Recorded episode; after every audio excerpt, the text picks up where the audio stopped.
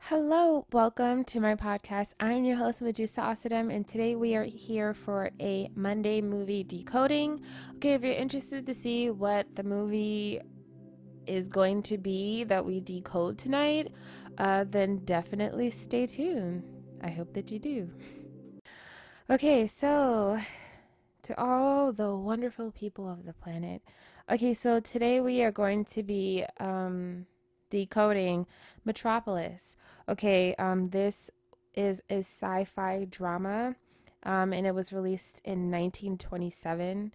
It says here that it's like an hour and 54 minutes, but I the one that I saw was like over two hours long, and even that um, particular one or version, I guess you could say, um, they there was still more like scenes that were taken aw- taken out and stuff like that that they couldn't find or they couldn't you know salvage or whatever the case may be but i say all this to say it was a pretty pretty long movie and i remember watching it the first time and it didn't feel that long.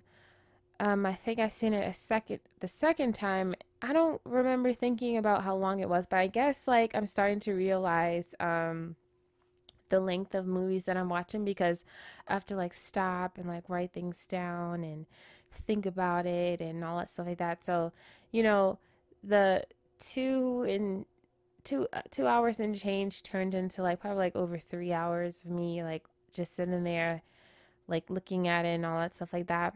But nonetheless, it was a, a great movie. I it made me miss, you know, um, watching classic movies. That's what I used to do when I was younger. In high school, I used to watch a bunch of classical movies and musicals. And, um, you know, my favorite, I, I don't know if I've mentioned this before, but I feel like I have, but my favorite actress, you know, was Judy Garland. I loved her so, so much. And I used to, I, I always just imagined that I would sing her songs and all that stuff like that. I loved her. Um, my favorite actor was Marlon Brando. um, uh, but of course, you know, I also really enjoyed um, Vivian Lane, I think her name was. She was in uh, A Streetcar Named Desire.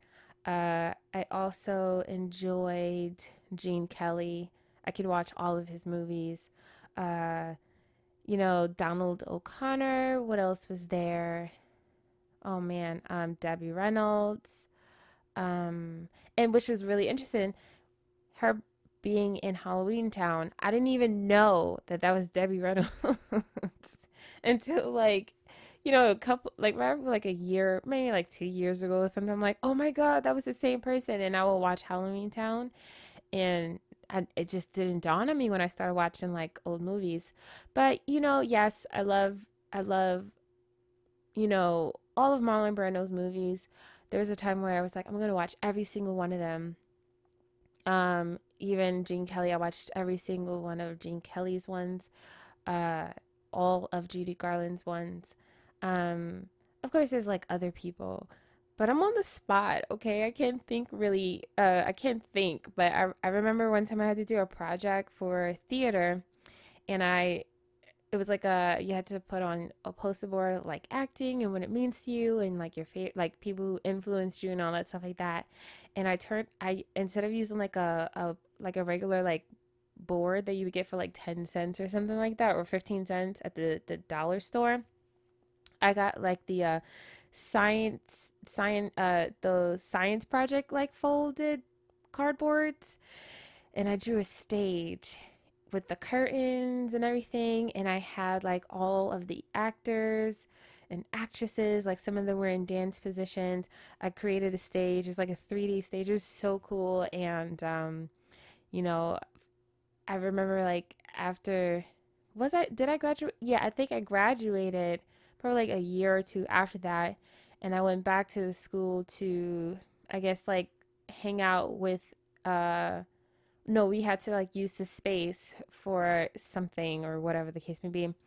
And my project was still on the wall and it was actually so cool. And I was like, oh, wow.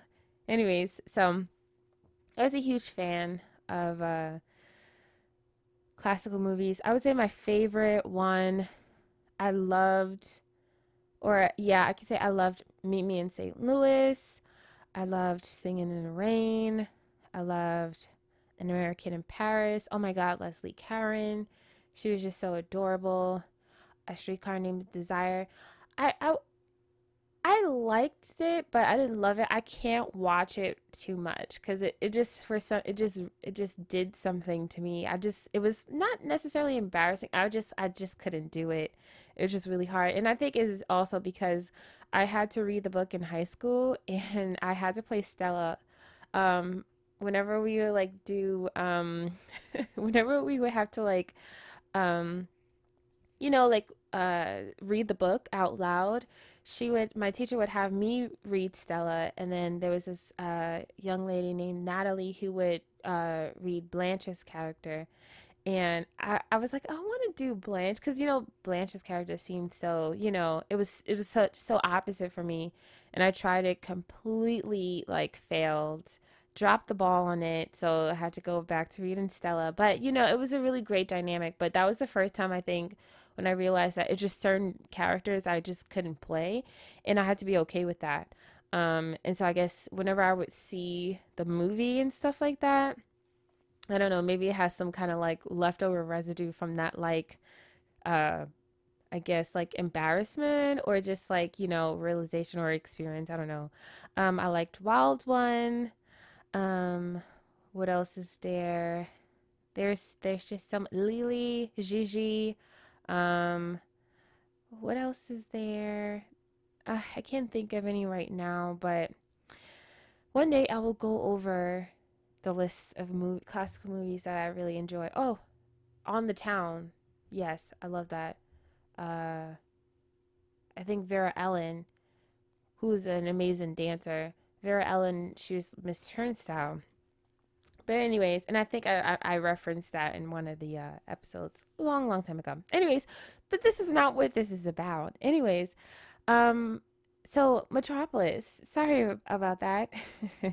okay, so um, black and white.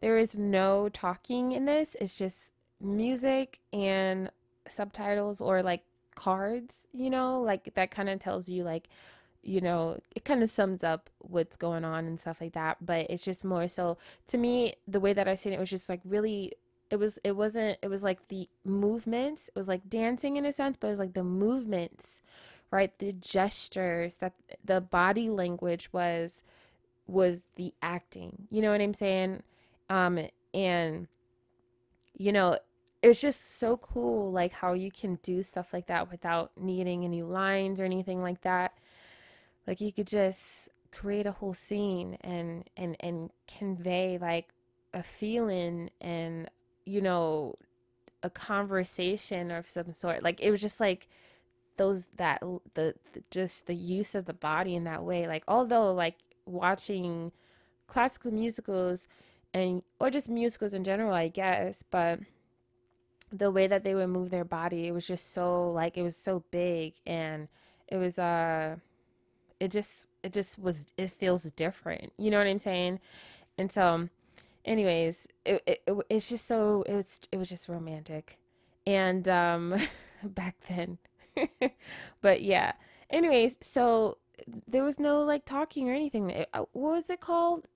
I forget, silent movies. Yeah silent movies Anyways, so it says here the influential German science fiction film represents a highly stylized futuristic city where a beautiful and cultured utopia exists above a bleak underworld populated by mistreated workers. When the privileged youth, uh, Freder, uh, discovers the grim scene under the city, he becomes he becomes intent on helping the workers.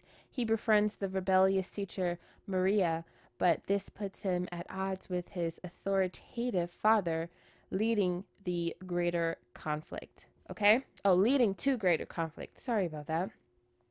So, um, yeah. So let's let's let's get into this, okay? Because I feel like I've taken up too much time already. So let's see.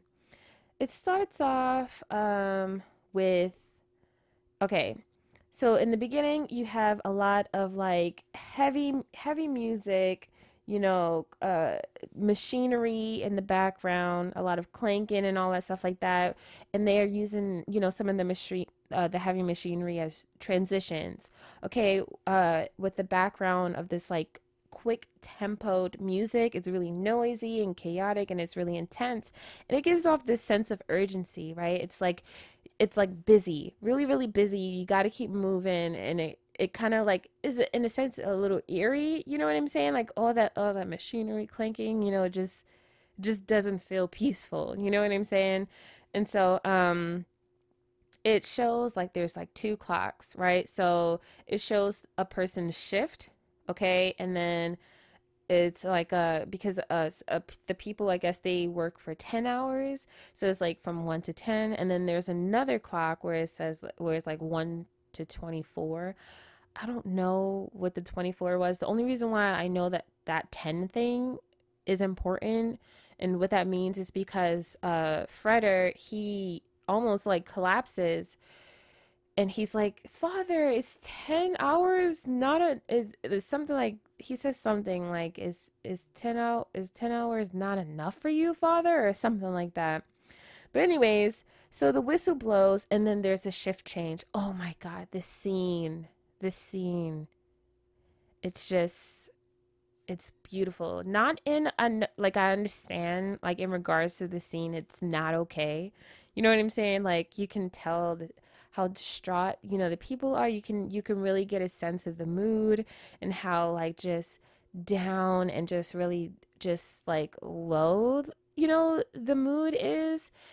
But it's just beautiful the way that it's captured. Like i the fact that someone could be so creative and and and and and have that kind of idea and then put that on film and then execute it it's just like oh my gosh like much respect so, yeah, you see like a herd of lifeless people in black. They all wear the same kind of black, like clothes, black hats, everything. You like, they all look the same. Like, you can't, you can't really tell the difference between, you know, uh, one person from the from the other. Like they are, you know, they all just look the same, and they just kind of march lifelessly in sync though right? Like they just they just march in sync, right? There's people there's and it kind of comes across as a herd, like a herd, you know what I'm saying? And like you have the uh, a one group march into the elevator and then you and they're a little bit quicker but they're still they're both they're still slow right they're but they're much quicker than the ones that are coming from underground right? And they're leaving out of the elevator. And their walk is just so like slow and sluggish and just it's just like they're just done. Like as like they were the people who were going into the elevator to go down, there was like there was no they weren't excited about it. They weren't anticipating it. It was just more so this feeling of like they gotta go, but they don't want to, right? And then the ones that were leaving the elevator, they it was just as if like they were just devoid of energy, devoid of like life and essence and like, you know, it was just like they were it was just more so like a mindless kind of thing. You know, like how zombies and like um uh Night of the Living Dead, like how they was walking, you know, which is a really great movie as well. But it's like they were all, but they were still in that group, right? And they were still walking together. You know what I'm saying? Like on uh, the same, like with the same rhythm and everything, but it was just like they were like gone. You know what I'm saying? And so like then they were uh, the the if if if you've seen the movie, they're like in some kind of like a tunnel, right? So it's like there's no it's like the there's like no other exits. You know what I'm saying? It's like one way in, one way out kind of thing. And so like just imagine someone who's like right in the dead middle of the um of the herd and they decide I don't want to go today and then they you know want to turn around to like walk out the other way the way that everyone's all just heavily you know moving together onto the elevator it's like you can't get out. You know what I'm saying? You can't get out. It was like really tight. There was like no space and like it it was just like the feeling that I felt was just like, oh my God. Like it wasn't a really good feeling. And it's in big contrast to uh the upper room. But anyways, so the people descend deep down into the into the um deep down the earth's surface at which they call the workers city okay it's all concrete it's all like it, it kind of reminds you like some kind of cell of some sort right um there's no life. There's no like no floral life no greenery no nothing. It's just all concrete concrete uh, buildings you know and they're all close together. The floor is concrete. It's like even the texture is all the same and it's just like there's no personality. You know what i'm saying? Like it's all just like everything is just the same. You know what i'm saying? And so um it just gave me that like i was like not nec- it doesn't necessarily it doesn't necessarily have to be like a cell per se but it was just more so like it was you know like when you go to the class like at least when i was in school or maybe like even before my time uh but you, you can see like teachers now when they you know they decorate their classrooms and it's just so beautiful and so vibrant right? But when i used to go to school at least from what i remember it was just so like plain jane there really was no, nothing um, exciting about the classrooms. And therefore it kind of like um, gave you that sense that that that the environment gave you that feeling of like you know like this was not a fun place. You know the only time it was actually really fun is when you know the the the toys came out or the you know you can, recess right? Or like the paint and all that stuff like that right? But it was like the walls were just you know like a like an off-white color or like a yellow color and it was just like so dull and all that stuff like that. And so um it was just it really wasn't a place that looked cool or felt cool or anything like that. And that's kind of sort of the energy i was getting when i was looking at this the workers city it was just it was such like i said before it was such a contrast to um up above, right? So it's like down below is the worker city, and then high up above, right, is the Club of Sons, where the lecture halls, the libraries, theaters, and stadiums uh, were. And you can see how um, just the the scenery and the environment and the energy, I guess you could say, was so different. You know, they differ from each other immensely, right? So you know, you had a uh it's like a, I said a young society of men in white uh watch other peers race at a place called the Eternal Garden. Okay, so it says here for whom every uh, revolution of a machine wheel means gold, right? So it pretty much was saying like the underground is what pumped life or helped to maintain life for the um what you would call it the uh club of Sons. so the workers were in the belly of the beast so to speak right and as the wheel kept turning as the gears kept moving as the machine kept going it gave energy or life to, for you know the younger men or the younger society of men you know who were privileged had more status and wealth and all that stuff like that, they were able to like play and, you know, run around and socialize and gamble and have fun and meet women and, you know, do all those great things, you know?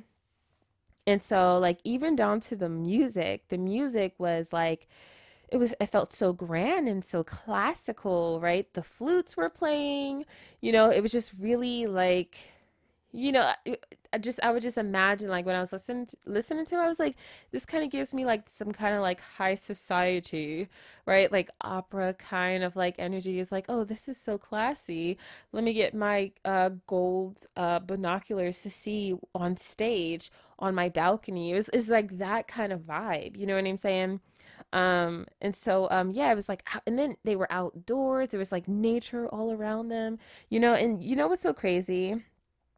I was having this conversation with my kid and we was talking about the importance of trees and, you know, uh how like the he said how like the what the trees breathe out you know is the air that we need in order to to to live. And then obviously the air that we breathe out you know is what they you need to inhale and to for them to take in and CO2 and eight, uh, oxygen and all that stuff like that but anyways when you when I when I think about it, it was just like you know having all those trees there. Like imagine like just that healthy prana that they're able to take in, and like to kind of help to ease the mind and ease the soul, right? Ease the body, and and and like breathe in that really great fresh air. Whereas opposed to the people down below where there is no trees, there is there isn't nature. It's just buildings and machines and all that stuff. It's just like that that air that they're breathing, how toxic it is and how that could do things to the body and do things to the mind, you know? It's just it's really interesting. Anyways, so um there are women that are gathering around to be chosen to entertain Master Freder. So we talked about him. Okay, so the women present themselves while this guy, you know, like tells them to turn around and turn around some more or helps to put makeup on them to make them look uh, more presentable. And then uh, Master, uh, or I'll just say uh, Freder, he appears chasing after a lady. Um, he, you know, she you know, taunt him a little bit, like yoo-hoo, or whatever the case may be, like Freder or whatever she was saying.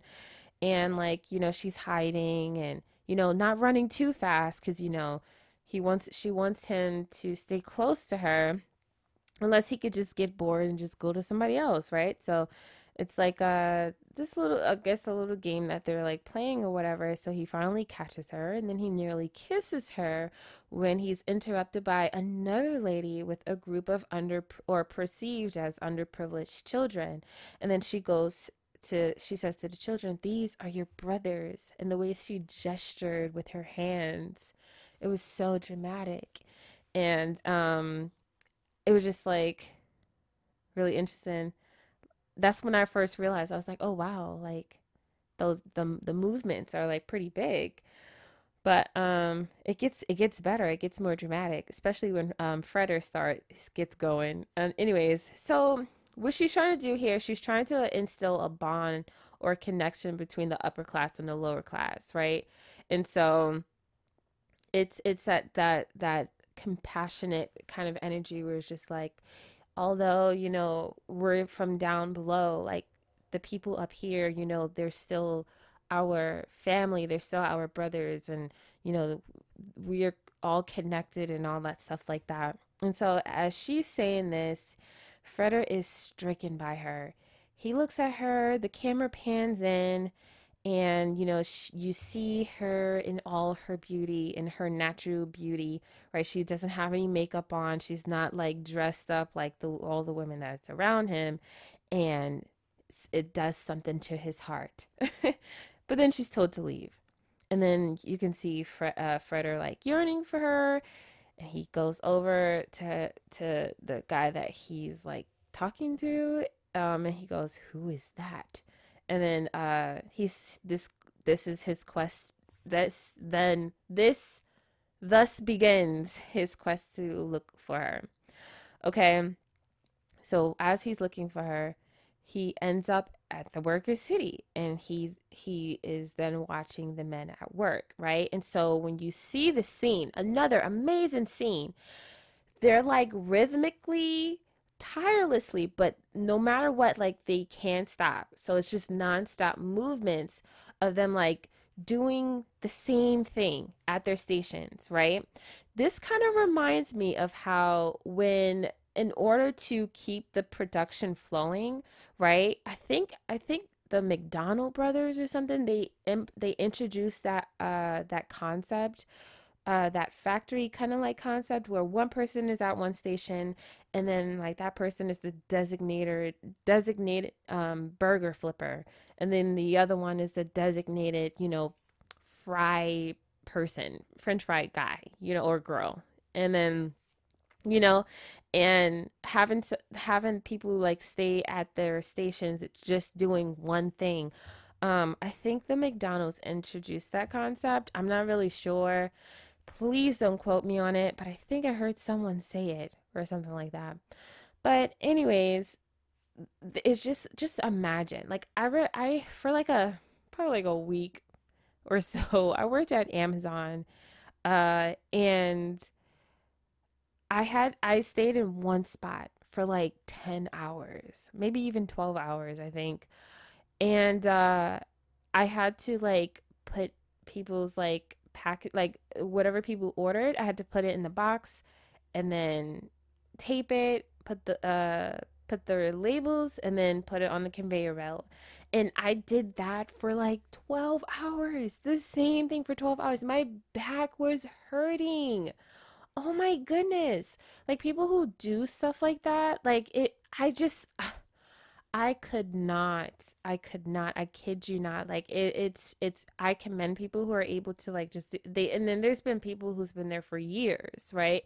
And they were able to, you know, level up and all that stuff like that. But even in that week, um the person came up to me although i was doing a really great job like you have to be at a like after week two you like after week one you're supposed to have a certain like you're supposed to meet a certain quota of of of boxes mm. made, right? Or scanned. And then the second week is supposed to get better, right? So you're supposed to be in the 70 percentile, then it goes to the 80 percentile, and then goes straight up to you better be getting this amount of boxes. If not, you're fired. You know, you're you're gonna get written up. You'll get written up a second time, and then after that, you you you're fired. And so I remember, like, I was like, I was they they came to me and they was like, "Oh, um, you know, you're at 70, you're like 70 something percent." I was like, "This is my third day." Like this is my third day. Like what what do you mean? And so then I had to work faster. And I had like I was just trying so hard. I was just like I, I don't want to get in trouble. Like I just never I don't I I feel really embarrassed when I do certain things and I can't do it okay and then someone sees that I can't do it okay it just it just makes me so anxious and nervous. And so I was like okay well I have to go faster. Even like despite like you know like how it like how it was hurting my back and you know my whole body was like hurting and it was just like so much. I was just like no i just i just gotta keep going. I gotta go faster. Like i don't want to get in trouble. And so i was just just doing all this and then you know like your your name is on a list in front of everybody and that you get to see like where where you rank. And the i think the fifth day i was able to get to like close to 90% and then I was doing so well, I finally got the hang of it. My body started to get used to standing up for that long, and everything was great until somebody came from downstairs, right? And asked uh, and saw me up there. And then ever since then, like they would call me downstairs to like work. And I was just like, I don't, I didn't like working there. It was just like way too many people. It was really confusing.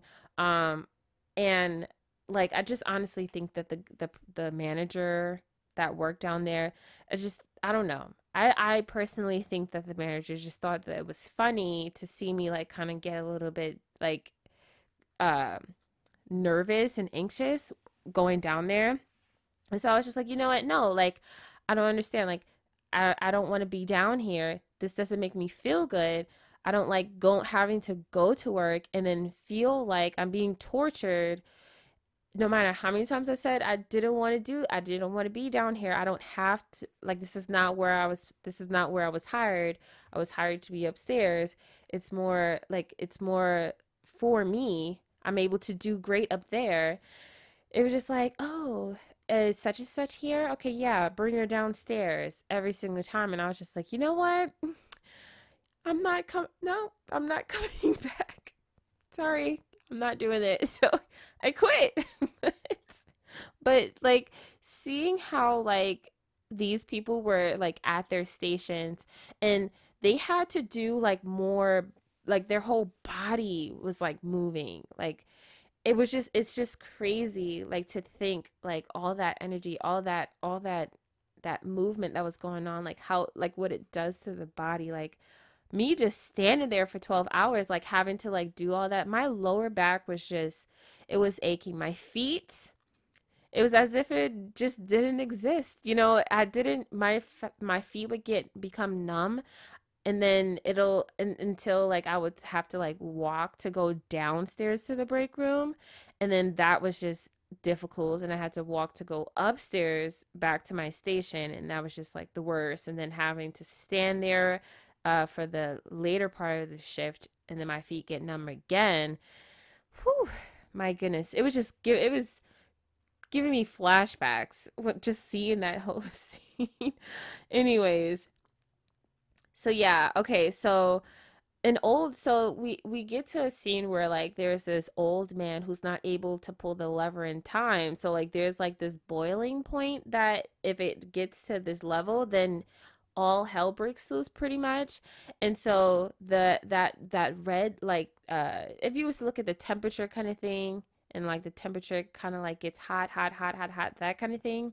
So it's like it was it was it was coming up it was coming up and then it was going to get to that line where things just kind of go crazy right? And so the old man like collapses right? And then the machine blows up injuring injuring all the workers right? And so it, we kind of get this scene where Freder kind of has like some kind of like illusion of some sort where the machine turns into a face right? And there's like these pharaoh like people who are at the mouth of the uh of the of of the machine right? And they're pulling in like people without any clothes they're all bald they have no shirts on they have like shorts on but it's the same kind of skin tone as like the bodies and they're all like their hands are like tied by ropes. Their hands and their waists are tied by ropes and they're pulling these people into the mouths as like some sort of sacrifice you know what i'm saying? Like their their bodies were was a sacrifice to to feed the machine right? And then after that group of like clothesless bodies, you have the actual workers all in black. They're willingly walking up to the mouth and they're jumping into the mouths as if it's like, you know, they are willingly, you know, they're willing participants, if you will, in regards to, you know, offering them their lives, you know, or t- in regards to like keeping the machine alive, you know? And so, um, then the machine then the illusion stops the machine appears again uh okay the and the injured are carried away and then there's like a new group of workers that goes to the machines and it, it all the cycle just begins again. And like Freder is has lost his mind. He's just like dad what the heck? You know so he goes to his dad, who's the owner of the Metropolis, okay, uh, which is called where he works is called the New Tower of Babel, okay, and it shows like as he's like going up, it kind of shows like the city a little bit. It gives you a little scenery, right? And so it shows how this city is like really overcrowded. There's like big skyscrapers, like high buildings that kind of like go super it's like super high up you know there's cars and planes. And um i think someone said something about how like they kind of was able to predict the future in regards to how certain like i think um mo- uh mobiles were to be. I'm not really sure. I, I think i heard that before. I'm not really sure though so don't quote me on that either all right, so we are introduced to the father. His name is Ja. Okay, and he's in deep thought. Um, and he seems to be concerned, but maybe he's not. Um, I, I thought I was gonna like get go somewhere with that, but you know, I really wasn't because I was like, I don't know, maybe that's just you know, because he's cons- he he represents the head, you know, whereas the people the workers are the hands and so i guess he had to give off that vibe of like him really thinking and being in that headspace right anyway so Fredder talks to his dad about the explosion that ha- that ha- that had happened and his father looks at his coworker Josaphat um, and he's like, why you didn't tell me about this incident? Why did I have to hear about this from my son? And then he sends him to go get the report. Poor Josaphat. He just he went through it in the beginning. Okay, so he's so he's uh he I think uh Ja was looking out at the city or something like that and Freder was like looking at him looking with him. He's like where are the people who built this city? And then the father goes where they belong. And it was just like ooh that's a little harsh right so Freder is like troubled by his father's answer and he goes what if they rise up against you and he's like really nervous about it right? And a man named Grot comes to the office with these like papers, right? And on these papers are plans, right? And of course, poor Josaphat, he gets in trouble again. And this time he gets fired. And him, a person getting fired by Ja, the uh, uh, the owner of the metropolis, right? It's just like a bad, it's just, it's not great. Like he's just automatically sent to work um he's automatically sent down to to uh, the worker city, which apparently is a really bad thing because Josaphat was willing to take his own life rather than go down there. So um, there's that, right? But what happens is Freder stops him uh, and offers to to uh, help him. So he goes, he tells Josaphat, just go to my house, you know, meet me there, you know, we'll we'll figure something out, right? So then, because of Freder's like uh, weird behavior, um, Ja decides to hire someone to follow him. And then uh, Freder goes back down to the depths to the worker city and he trades places with a worker. So his whole thing was to, you know, kind of sort of like be trade places, if you will, with the worker so he can get a better understanding because apparently seeing it right wasn't worth believing. He had to be in the throat the in the thick of it in order to really get a, a great understanding. Like just seeing the whole thing just from eh, i would have understood from the beginning you know but you know this is a movie here so. Anyways so the worker uh he so Freder to- tells the worker to meet him at his place. Now this is where things kind of go a little cray cray right? Because the worker does not go to Freder's place. The worker, because he's never been to the upper room and he's never been, you know, within within that the city and all that stuff like that, he never really got a chance to experience that life because not and and now that it's like it's all around him. He has cash, you know, he has a driver and, you know, all these like places where he can go and like women that he can like be with and you know, like a, a whole life, a new life that he can experience, you know. So I don't blame him, you know, but I really was upset because I was just like, no, I'm the type of person sometimes if I'm really into the movie, I will talk to the, the, the screen, you know, and so I was just like, no, don't do it, don't do it, don't do it. But he did it anyways. So, you know, what can you do? So he goes to, he goes to part he doesn't go to Freder's place, he goes to party party it up instead. Okay. So we kind of get another uh, uh, backstory in regards to like uh, Ja and you know his his uh his past, right? So he was married to a, a young woman, lady or a woman, I should say, named Hel, but she passed away while she was giving birth to Freder. But the thing is, uh, this guy, this inventor, another scientist, um, he was also in love with Hel as well, right? But I guess Hel chose Ja instead. Um, and so, anyways, Ja goes to Rotwang, the inventor, for advice regarding the plans that he had found on the workers, right? And so, you know, Rotwang tells him you know, oh yeah, they're they're they're planning they're they're they're planning to meet uh what do you the in the in the catacombs or whatever the case may be. So apparently Rotwang knows about this because he knows he has like an actual route that goes straight to the area and there's like a place where he kind of can sit and just watch and listen and stuff like that. And so but before he tells him how to get there or shows him how to get there, um Jasi uh he um Rotwang tells Ja about this machine that he'd been working on. His I, his whole plan was to bring his own his own version of Hel uh, w- uh, to to to life, and he was going to be able to have his chance with her because he didn't have his chance when he had the chance because she didn't want him. She wanted Ja. And so um he goes uh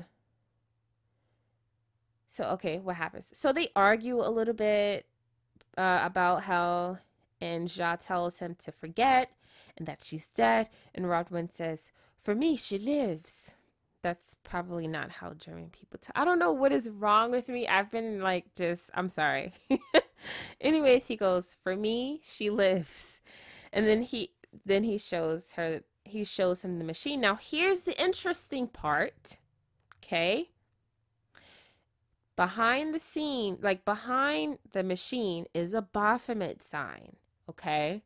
Now, some people might think, "Oh, this is Satanism or whatever the case may be." But when we talk about the Mary L. Tarot deck, the Baphomet is a symboliza- a symbol for the perfect man.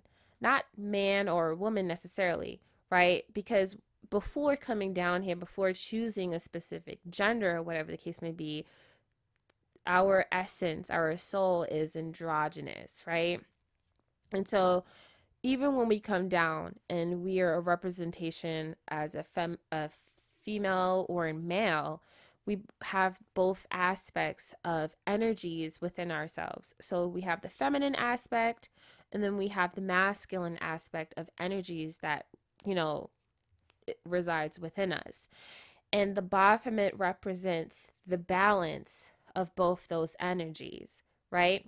not not just masculine and feminine, but lower and and higher uh, vibrations of self, right? So the and then not even just that, the great awakening, right? With the rising of the Kundalini energy, right? That's why you have the phallus there with the snakes or whatever. You have the as above, so below, right? Um, that that yin yang energy. You know what I'm saying? Like the as above so below is uh, is representing in, in the magician right? The ability to to bring down whatever thoughts uh, that you would consider the collective consciousness or the ethers or whatever the case may be you're able to bring that from with the power of will right? That willpower utilizing that willpower or the magic of that willpower to you know bring whatever it is that you want to will into being, right? Bringing that down onto the physical, right? And all, uh, uh, just a bunch of other stuff as well is, is a lot of sim- symbology within the Baphomet sign, you know, but sometimes when people don't want people to look into stuff, they kind of make it scary so that, you know, it kind of can keep people out of it. You know what I'm saying? P- keep people from getting past that threshold into discovering the true magic. You know what I'm saying? Because I feel like people might think that although magic is great, knowledge is great, it's beautiful, but in the wrong hands, you know, things can be, it could be used for not so great things. You know what I'm saying? And so, um, which you kind of sort of get us you, you kind of sort of understand when you think when you get further into the metropolis movie right? So his intent was for him to just live happily ever after with Hel right? But what ha- what happens is um Ja finds out that um okay okay I'm getting ahead of myself. So anyways he goes so Rotwang kind of shows uh Ja the machine. and He goes, The man of the future, the machine man. And then he says, No one will be able to tell a machine man from a mortal, right? And so I guess like a lot of conspiracy, like when you think about like, I, I don't like to call them conspiracy theorists, you know what I'm saying? Because I, I feel like it's such it has such a negative connotation. But a lot of people who are into like, you know, occult and they are into like decoding and they're into like studying and and and just wanting to know like just ex- explore explorers of knowledge if you will people say that this is where they kind of get the concept of like AI and how it's trying to be implemented and represented today you know um And so, anyways, so uh, they go to the catacombs. Uh, that's actually where Freder's going because he got his paper. He found the plans in his pocket, and then one of the coworkers see him, you know, and they say, "Oh, we're going to meet her. She she wants to have another meeting. We're all going to go." Da da da. da right. So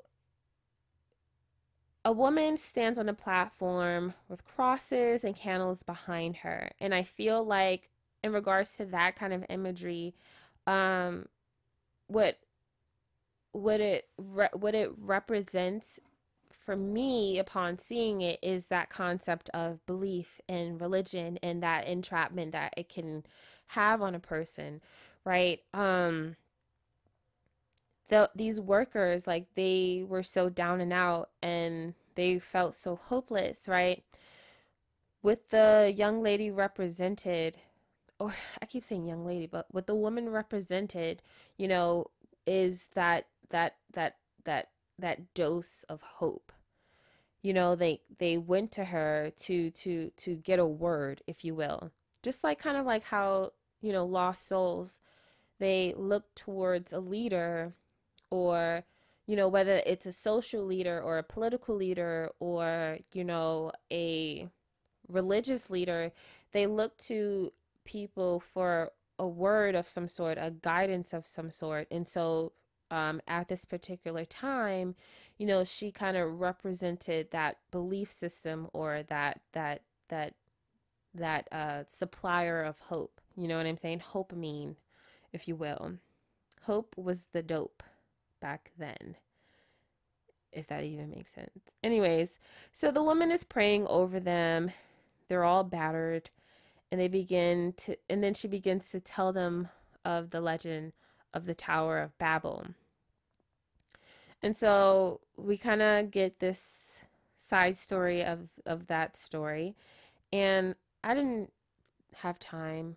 Okay, I did, but I just I didn't think to like look about look about look about the story, but um we do have some some stuff here. I think I wrote. Okay, so a man wanted to build a tower to the sky and it says great is the world and its creator and great is man. Okay so they hired hands for wages and then it says here one man's hymns becomes the next man's curse right? So it kind of I, I feel like this was more so to connect the whole situation. It was like code speaking in code right? Um in regards to like her saying like i I understand you. You know, like this is this is it it feels like it's a curse you know like your life has become a curse even down to Josaphat right like he had to um sorry about that when he got fired, right? He was willing to like end his life rather than go down there, right? Because that was just like not a good thing. It, it kind of came across as like some kind of omen of some sort. Like if you work down there, it's just like it was just no good for you, right? And so um you were in a sense like kind of like a slave, right?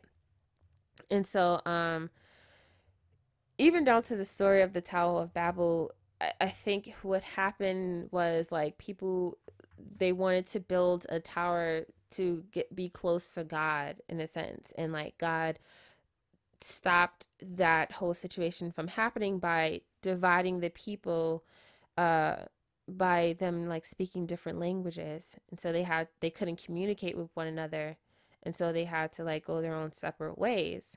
And so i feel like in regards to like the the whole situation when we talk about um the idea that when people ha- like what happens when people have too much power or whatever the case may be like wh- what does that mean? Is there is there like a punishment when you feel as if like you you know have more like you you start to become like or wanting to become more like god you know what i'm saying but anyways, that's that that wasn't a part of the movie. So I'm going somewhere else. Anyways, so we have here the the the uh kind of like the uh the I guess the quote for the movie or whatever. So she goes, the mediator between the head and hands must be the heart. Okay, so someone who is uh, who is pure, someone who is loving and compassionate and nurturing in a sense. And Freder is beating at his heart and he's like, It is me. I am. I am. Someone who is like innocent who and who doesn't have ill intent, you know, is, you know, kind of sort of like uh it's it, there's it's just more so it just really just comes across as innocent and that's where he kind of sort of in a lot of ways uh becomes I don't want to necessarily say the Jesus uh character, the Jesus narrative, but he becomes the hero of the movie, right? So it's like he has to be the one. And so no matter what, you know, happens to him moving forward, it's him who has to uh be the mediator between his father and the workers, right? And so, anyways, so um, a worker asks, "Where is their mediator?" And the young lady keeps the woman. Her name is Maria. I will tell you now. Her name is Maria. Okay, she's actually the one from the the the woman that was talking about these these are your brothers. Anyways, her name is Maria. Okay, and um, she tells him that he surely will come, and Freder is moved by this uh, and then the worker yells that he'll wait, but not much longer. And they leave, but Freder stays to talk to Maria. Now, Ja tells Rotwang to give the machine man the likeness of Maria. And he says, I shall, co- I'll, I shall sow discord, destroy their belief in her. But you see, like, how, you see how even in that, like, how Ja kind of represents, like, the head in the sense, right? and how he's saying I shall cause discord. It kind of gives me it kind of reminds me of when God decided to cause discord by giving everyone different languages so that they wouldn't rise the people or the humans wouldn't rise right up to you know reach the heavens you know what i'm saying anyways that's just a thought anyways so um Rotwang goes after maria that whole scene was just really dramatic. it was uh, really um, entertaining as well. And Freder goes to see a monk. Okay, and from there he uh, is given a book, like uh, I think the Book of Revelations or something like that. And then it says something along the lines of the days spoken of in the apocalypse are near. Okay, and then the Bible also says uh, a woman sits upon a scarlet beast full of names of blasphemy, seven heads, ten horns. The woman wore purple and scarlet, with gold, with a golden cup in hand. On her forehead, written Babylon the Great. It says, "Mothers of abominations of the earth, women drunk with the blood of saints," which is kind of like a foretelling or foreshadowing, if if that's the right word, of what's to come.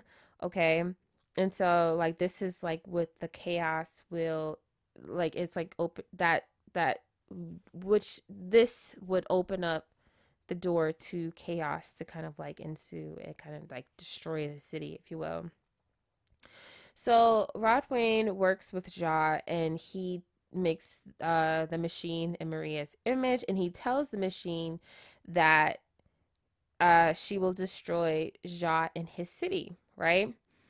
And so um then we have Freder entering into a room with the seven deadly sins behind death and its in, in, in its scythe. Okay, and then he, you know, prays and says, Oh, you know, do not harm Maria and all that stuff like that. So um then we kind of have an intermission and then we well that was intermission and then we go to the final act and this is where it, it all just kind of goes cray cray.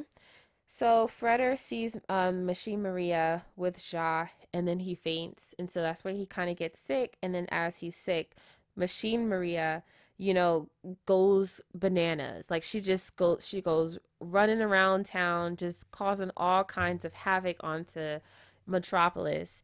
And um, one of the things that I think was interesting was how she actually the machine maria actually is the scarlet woman uh who is on top of the the beast right? And so she kind in order in order to get people to like uh fall for her and all that stuff like that, she does this like sexual dance where she's like using her um her sacral and solar plexus solar plexus area which is really interesting because when we see Maria, she's touching the the regular, the real Maria. She's touching her, although it looks like she's grabbing her her breast. She's actually supposedly this is her like holding on to her heart, and she has her hand out and she's holding like that's that was her like gesture. That's like what she did, and then like Machine Maria, you know, she's really like she's really um flexible like you can see when her in her stomach area it's very very flexible and it moves a lot.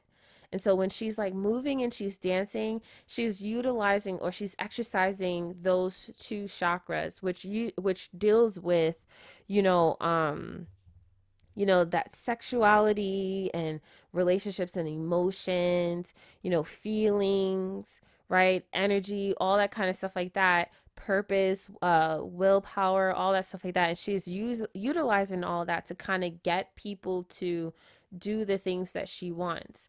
So she's in the city, right? She's in the in in in the metropolis city, and she's at these like uh, clubs, and she's performing for these men, and the men are just like bound to her because of their desires like their lower vibrational or their lower ener- their lower how do you say it their lower area like that kind of area right? Uh even down uh, i'll just say the lower chakras the lower three chakras she kind of has them bound to her by uh, stimulating the lower three chakras okay? And they're like fighting and they're like you know like just going they're just going so crazy. And i think they say in the movie um uh, for her all the deadly sins, right? So they're willingly worshiping Machine Maria without even realizing it because they're entranced by her uh, sex appeal, if you will, right? Um, that's how she was able to kind of get them under her spell, right? And uh, you kind of see how I didn't really i mean i i guess i understood right because there's like she's on on top of this like statue of the beast and is uh, that beast is on uh, some kind of podium of some sort and then you have like these black actors uh it's like the podium is on their backs. So I, I understand how it can represent slaves or whatever and how the slaves are carrying um this machine if you will or this yeah well because yeah she is a machine right? And that kind of represents how the workers are in a sense slaves to the machine and how their their actual bodies is what carries uh, or allows the machine to continue to live and to thrive and to exist right? But then those slaves then are uh, replaced with the seven deadly sins. And so um, you can see how how those things like greed, sloth, gluttony, uh, wrath, you know, uh, all those seven deadly sins is now is what holds up uh, Machine Maria. But even even then, you have Machine Maria on top. Then you have the beast that she's sitting atop of. Then you have the seven deadly sins and then you have these wealthy men who are at the bottom right? And um it kind of creates a pyramid of in a sense. Now if you think about the pyramid you know if you're into that kind of research they'll usually have the eye of horus at the top. And then you when you think about the um the the statuses or the caste system, you would usually see the workers or the slaves or the population at the bottom, where you have people like who are the elite or or so to speak in the top tier, right? And so it's like even the people who are wealthy, right? Um, they are willingly able to um, put themselves at the bottom right? It's like they're it's like they're now below, you know, the the slaves in a sense. This is what they're mindlessly putting themselves, uh, their status to, and if you will, in order to serve the machine. You know what I'm saying? And it, it kind of like makes me think about how like how the dynamic kind of changes in a sense because it's like what really people think that wealthy people are wealthy people and therefore they're like the best they're you know the top tier whatever the case may be. But what actually keeps the system thriving which what actually keeps the system breathing and and still alive is the workers. You know what i'm saying? And so like without the workers and the consumers and your regular average Joes and Susans, you know, there is no corporations. There is no, you know what I'm saying? It's kind of like um, when I was saying the other day about how a person wants to create a job, but then they they also want to pay themselves. Where are you going to get the money? You know what I'm saying? Like you would you you need you need people, you need an audience, you need workers, you need these things in order to continue to allow this the the system to flow uh, without any problems. You know what I'm saying? Like eventually you're going to run out. S- supposedly, like can you run out of like yeah like uh, the value of the dollar is no will no longer be a value you know if if the system collapses in that way you know and so anyways, so that was really interesting seeing that. Okay, my phone cut off, so let me turn it back on. All right, and so here we have here. Okay, so uh so yeah, they are willingly worshiping Machine Maria. Okay, so it says death. So as the the the seven deadly sins, they leave that room that I was saying that Freder was in before, and they take their position within the um within the the slaves, if you will. And then uh, death comes alive, and he's like swinging his scythe, and he's blowing his bone horn or whatever. And then it says death descends upon the city. So this is where chaos starts to ensue, and Ma- Machine Maria orders the she she kind of makes her way around Metropolis, right? So she finds because she because there's supposed to be another meeting instead of the real Maria being there, the machine Maria is there, and then she uses she uses their root chakra, right? Because it, to the at the point it, it's at a point where they are, you know, they they feel like their survival is threatened, right? They feel they feel as if like they they can't trust the system, right? They feel like you know their self-preservation is up for question and it's at the point where they feel like their backs are against the wall and they have to do something because they can never they can't continue to live this way. And so because of that uh feeling that they was feeling she was able to utilize that to um ignite or give birth to that spirit of revenge right? So she then tells the people she orders the people to kill the machines. Now, Ja understanding that this is what's going to be, you know, um, he lets it happen, right? Um, because he realizes that, you know, um, it, uh, it seems as if it's the most logical thing to do.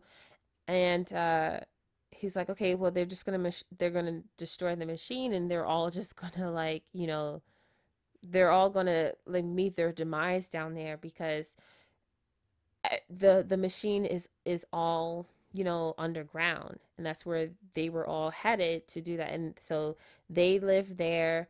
Their children was there. They went to school down there and all that stuff like that. So they were destroying their own place. And you kind of think about it when you when you see people protest and do all that stuff like that and then the government doesn't really necessarily intervene you know what i'm saying like they just kind of they just kind of let people d- destroy things and all that stuff like that it just kind of makes you think about it not even just for like yeah for protests in regards to like police brutality and all that stuff like that but then you have like caucasian people who protest when they're when they're favorite teams loses and they just go around their city destroying pr- property and all that stuff like that. Like when you see stuff like this happen, you know, like you don't really see any uproar. Like they're like, "Oh, go home," or you know, "Oh, we're gonna, it, we're going to, uh, we're going to bring in martial law if you don't go home," or whatever the case may be. But it's just like these things kind of happen all the time and then you even see where they kind of show videos where they actually supply certain places with like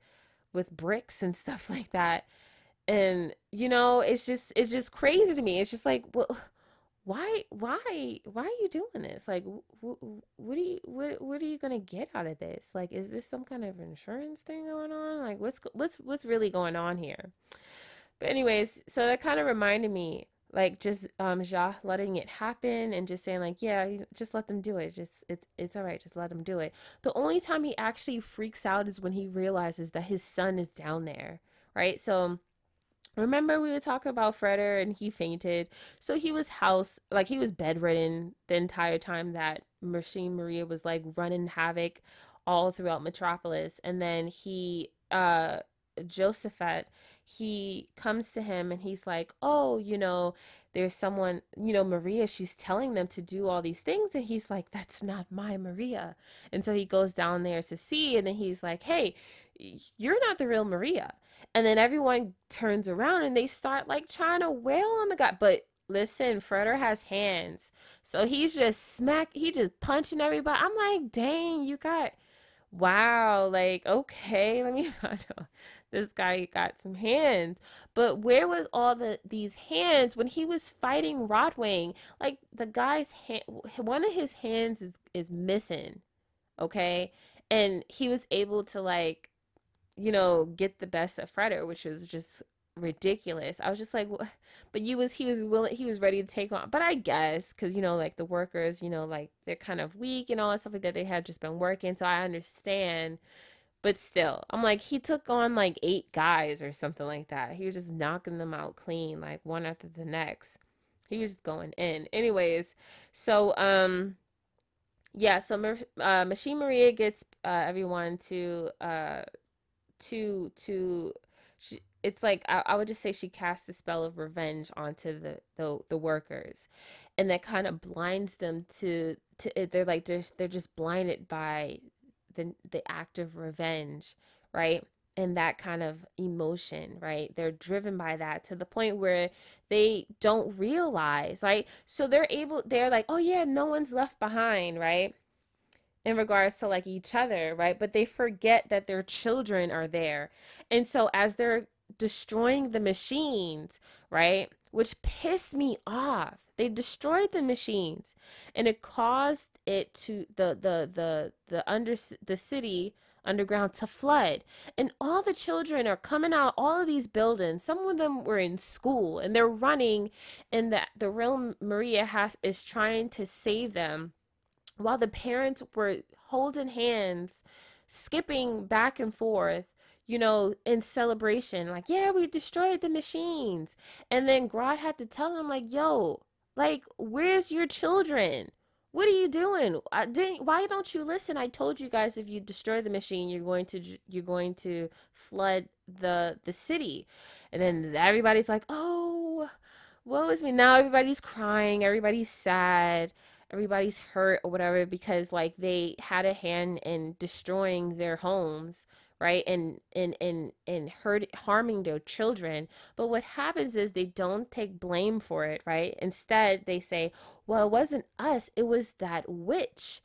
The witch maria told us to do this. So then they go on this manhunt to look for machine maria. Now imagine the emotional upheaval i had to go through when machine maria was running around and freaking actual Maria was running around and they were all looking for they were looking for her. I was I felt so bad. I was just so nervous. I was like, "Oh my god, they're going to get her. They're going to get her because of course, of course, cuz you know her she was able to link up with Freder and Josaphat and they were able to save the children, right? But instead of Maria going inside the building, she thinks she's going to get some fresh air by walking outside Like, are you kidding me? And of course, the workers see her. And she's like, you know, making her gesture of like, my friends or whatever. And then, of course, you know, Grot is in, in, in control of the herd now. And um, he orders the, the, the, the people, the workers, to chase after, to, to capture Maria. And she runs like, she runs like heck, you know, to try to, to try and escape this mob. And so, um, let me see what else is there. Um,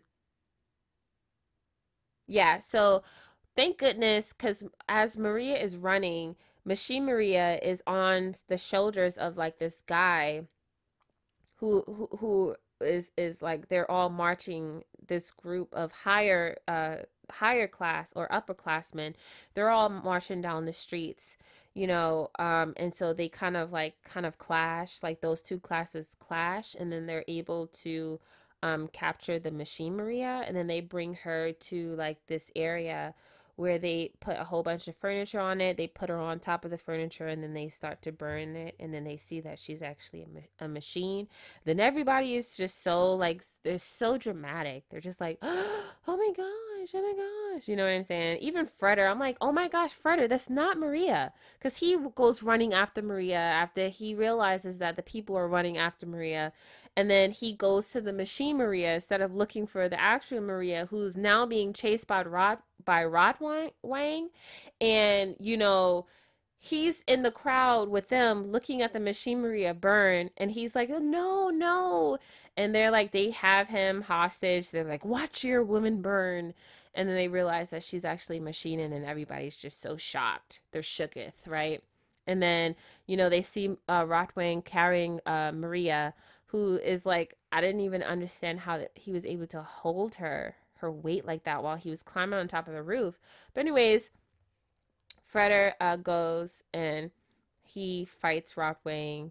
He you know doesn't do that great, right? But um he able he's able to like uh defeat Rotwang and save Maria, right? Now, mind you, while all of this is happening, Jacques goes down there to try and save his son and then so now he's amongst the regular workers. Like, and so everybody's looking at him and they're like, this is the evil guy. And then no one really knows what to do. But because Grot worked with Ja before and he was his intel, he was the one who was like, like, uh, I guess giving him, you know, he was, he pretty much infiltrated the workers and told, you know, uh, Jacques you know the the what was secretly happening behind his back or whatever um he i guess they didn't do anything or whatever um but i think they wanted to i i i, I don't I don't really remember that scene necessarily too much,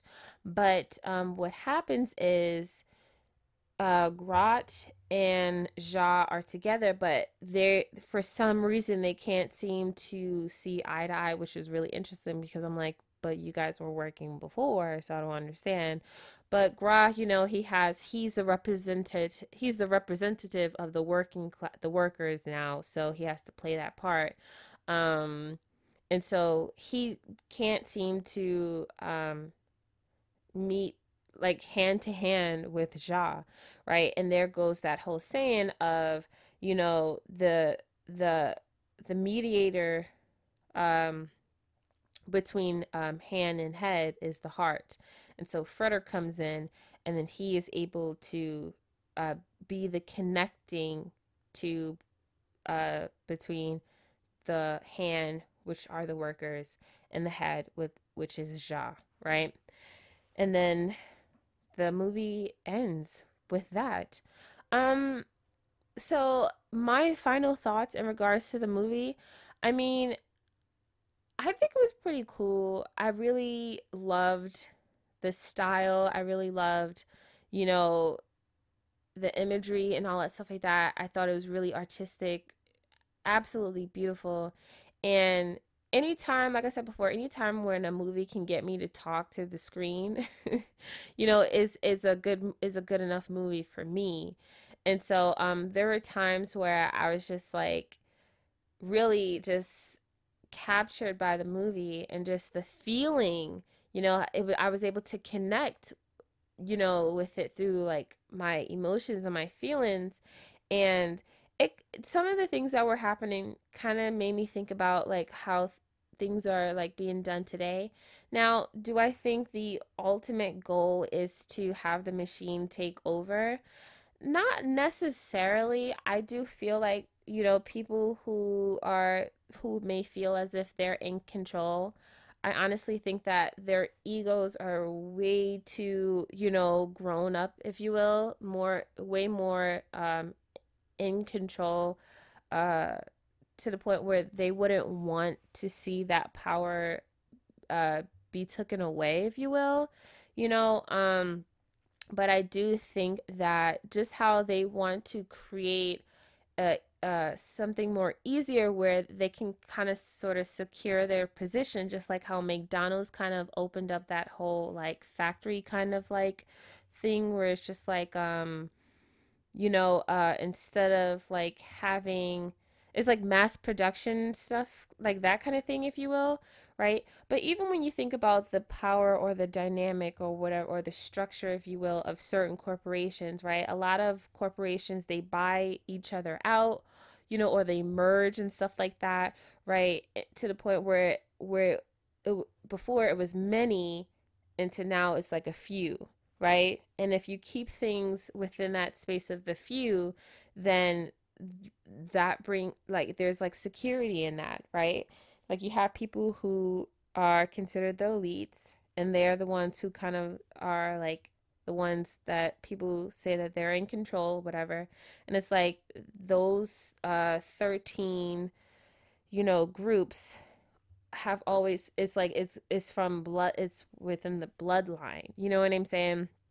And that structure is maintained throughout right?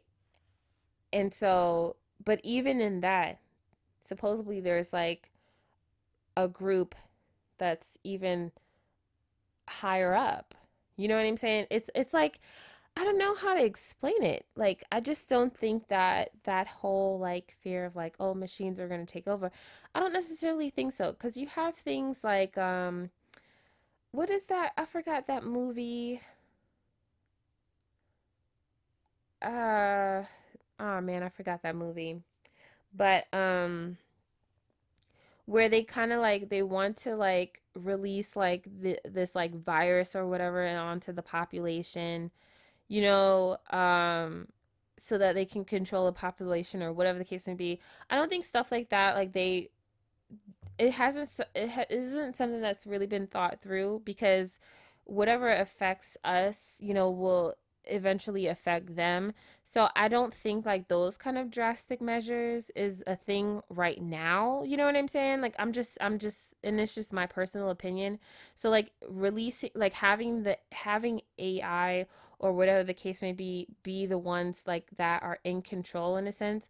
I don't I don't think that that is necessarily the case, but I do think that it can be along the lines of weaponry you know what I'm saying? Just like how they don't want to utilize, you know, certain things to release onto the public, but they'll use it for for weaponry. You know what I'm saying? Like as long as it's something that's contained and controlled, like I feel like that could be a thing. But if it's something that can potentially like run wild and like uh, cause havoc on just the planet in general. You know, because when you think about how long can a person be in bunkers, you know what I'm saying? Like, I'm pretty sure like it could be like for a long time, but like, you know, but really, for how long? I, what is that movie?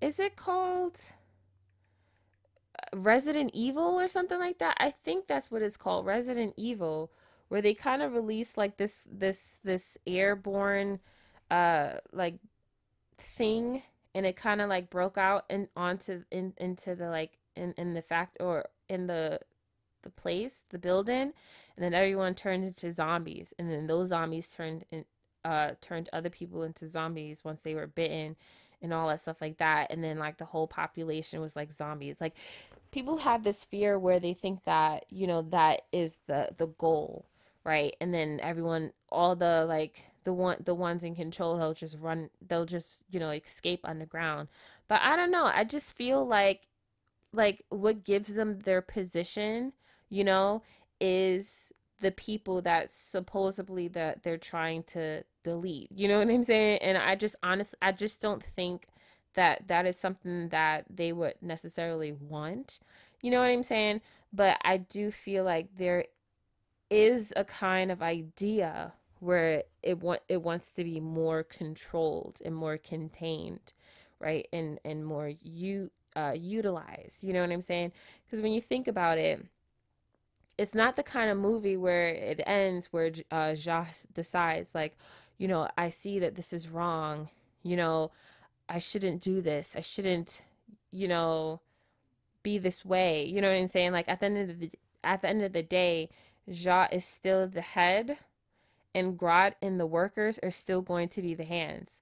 You know, like they realize that they understand their importance, even when they realize when they mis- de- them destroying the machines then destroys their livelihood, right? And and it destroys their homes, right? So then they realize, okay, well maybe I should continue to work on the machine with the machines.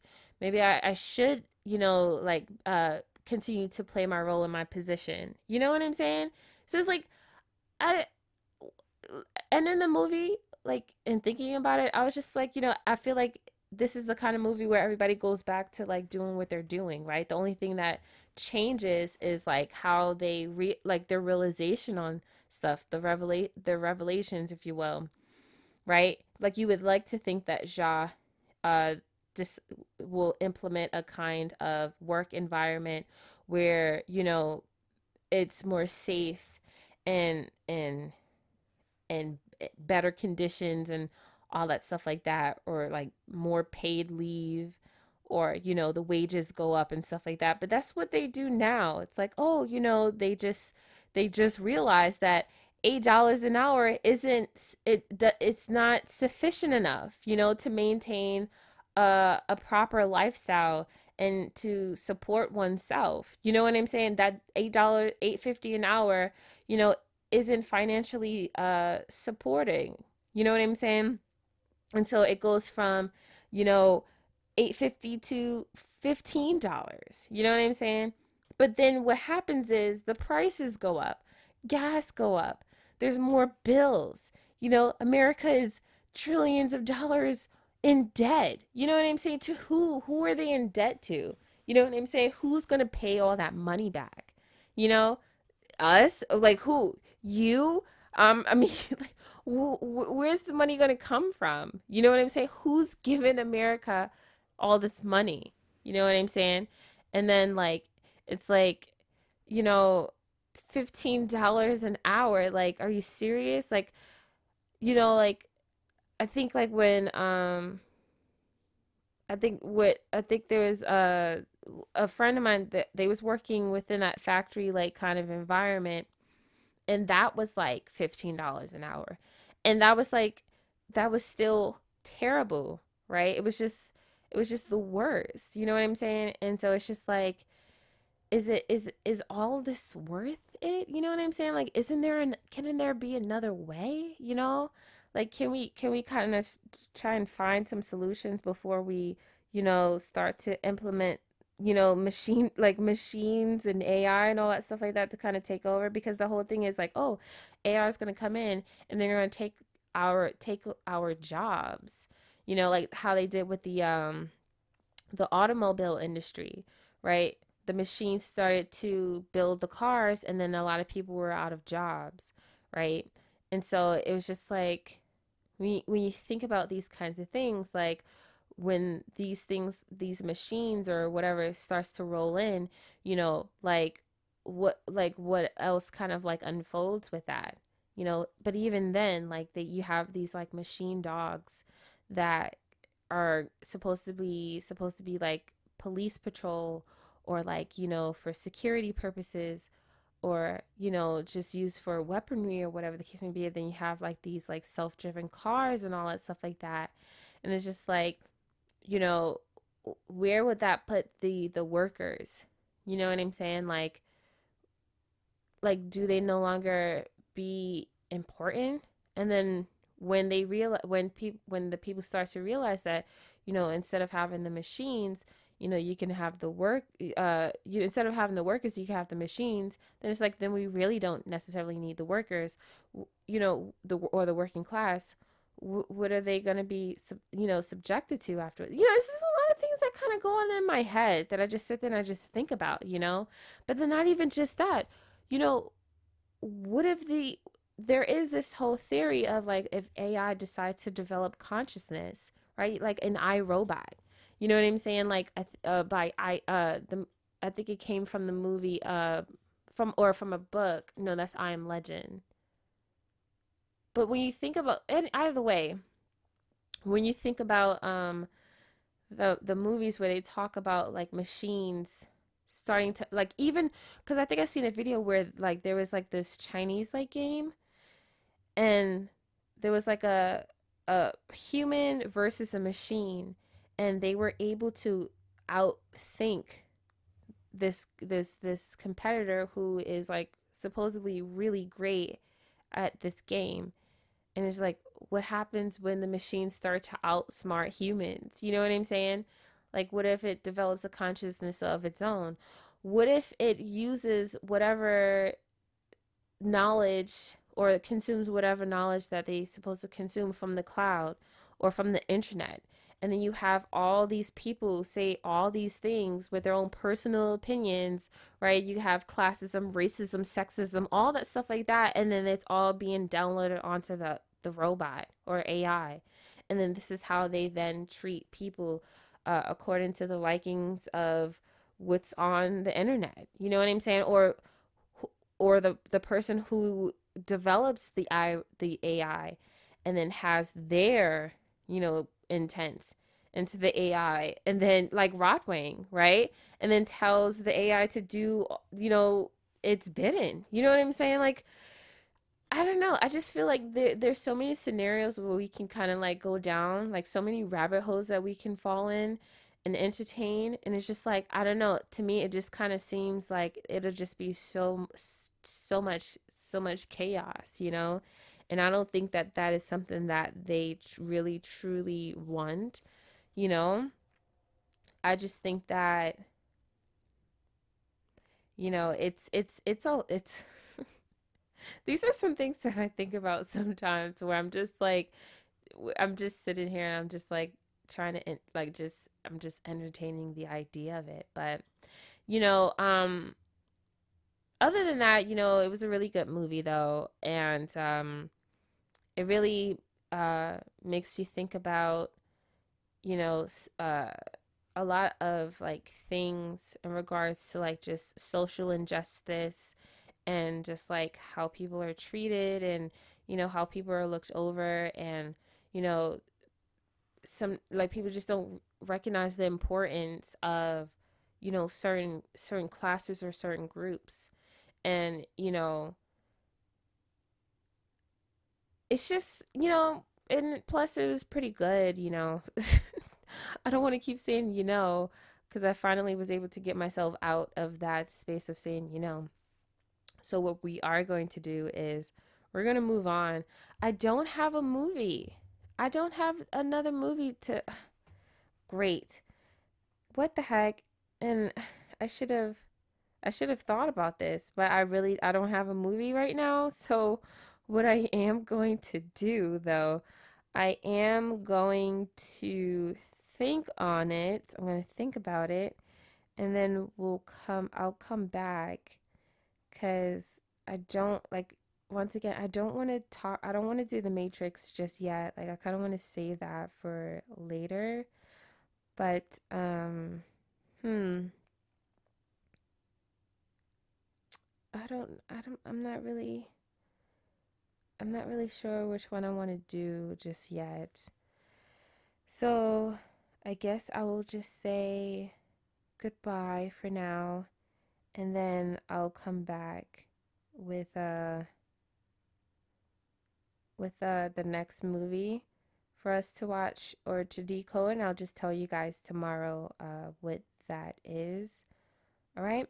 So yeah, I hope my little ramble here in regards to this movie was able to entertain you in any way, shape, or form. Okay, thank you so much for tuning in. Until next time, peace.